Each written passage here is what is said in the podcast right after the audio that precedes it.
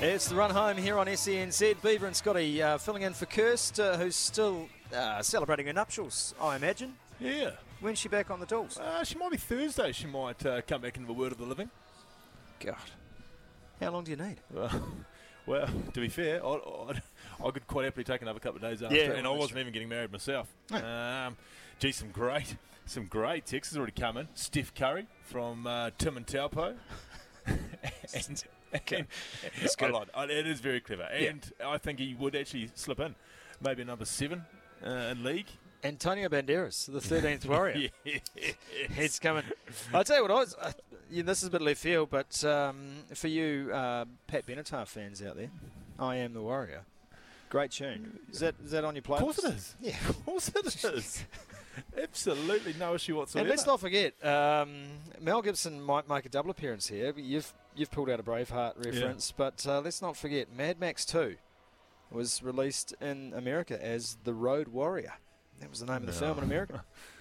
Wow, I knew we had Sumo Scotty Stevenson on for a reason today, and there's another person I knew we had on for a reason, and that's the great Brendan Popple from the TAB. Time for a TAB live update.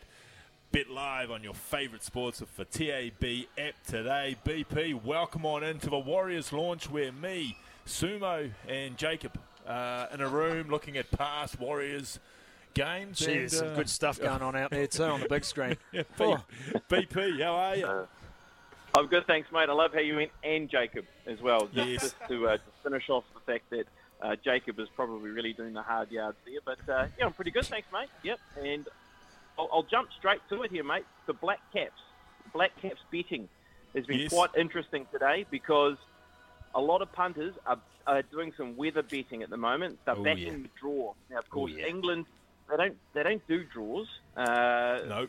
they either win by massive margins or they have a loss. But most of the time they've been winning. winning. So 365 the draw. It was around 440 uh, this morning, and now we've seen a strong move towards the draw at 365. In England, just pushing out a touch from 186 to 196, which still might be a little bit attractive for those that way that England played. They might only need two days to win the Test match.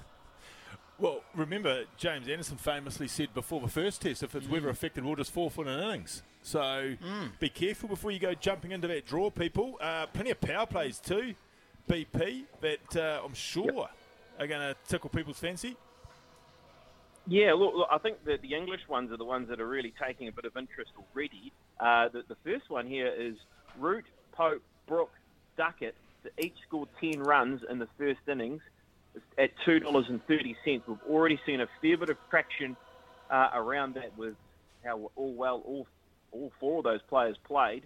Uh, so we've taken some interest already on, on, that market. In terms of a New Zealand uh, power play, a little look towards the Wagner and Southee to each take two wickets uh, in the first innings, around two dollars and forty cents, because with whatever the pr- the pitch presented might be uh, slightly green, uh, and maybe we can get some wickets. So there's been some interest in that.